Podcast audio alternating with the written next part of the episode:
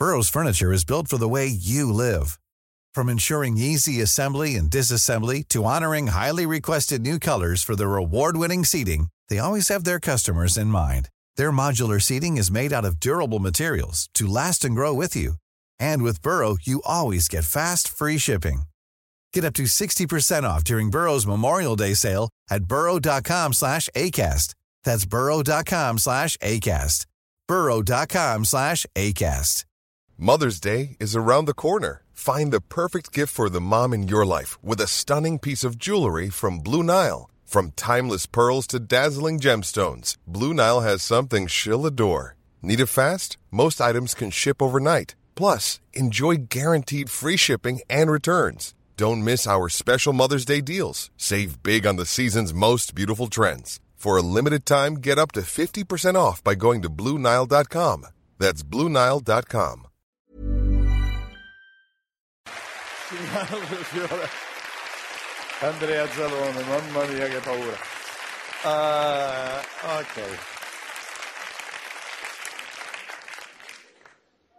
Questo mestiere è terribile perché sei, sei un buffone, sei un hippie e poi diventi questo signore qua. Fratelli, io, no, per deformazione professionale ogni tanto mi faccio delle domande strane. Per esempio, ma perché quelli di destra hanno tutti la voce roca?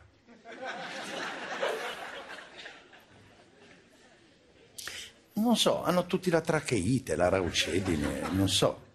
La non sa parla così. Cioè, quindi è nasale, ma è anche corde vocali, no? Bandecchi per adesso che cazzo. No? Lollo Brigida invece dice mi dovevo fermare prima, mi dovevo fermare prima. E poi c'è Rampelli che dice bisogna multare chi parla l'inglese. Senti, senti che sono tutte sfumature di raucedine. Eh, sono le prime vie respiratorie. Ma ci sono degli antinfiammatori che si potrebbero usare per arrivare ad avere una voce normale, tranquilla. Eh, mi ricordano le voci dei cattivi nei film, sai? Comunque ogni settimana io sono curioso di vedere chi tra questi tracheati dice la sua puttanata per primo. Mi metto lì in ufficio e aspetto. Complessivamente non mi hanno mai deluso, eh? E infatti, no.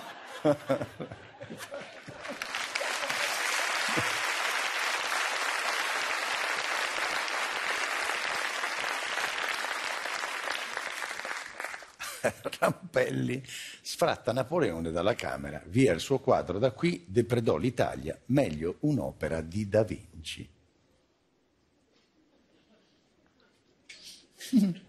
Vuole un quadro di Da Vinci nel suo ufficio. Ma dai, porca non ci credo, non ci credo. Eh, eh, scusami, Rampelli, eh, perdonami, come porta ombrelli? Ti andrebbe bene la pietà di Michelangelo? Me lo fai vedere? Potremmo metterci, perché vedi col dito così la Madonna, vedi il ditino? Beh, è perfetto per appenderci il giaccone bagnato, no? Che tra l'altro questo qui, questo signore qua al centro, è solo il vicepresidente della Camera.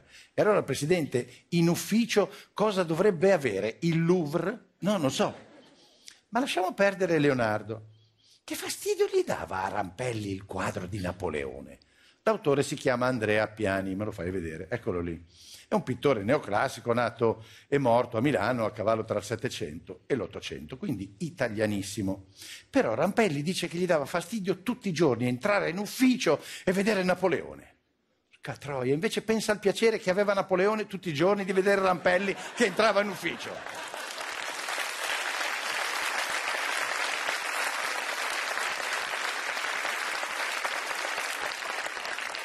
Secondo me era Napoleone che non vedeva l'ora che lo staccassero da lì i Rampelli. Comunque, in attesa che eh, da lì stacchino anche Rampelli, c'è da dire che non proprio tutti quelli di destra parlano con voce roca.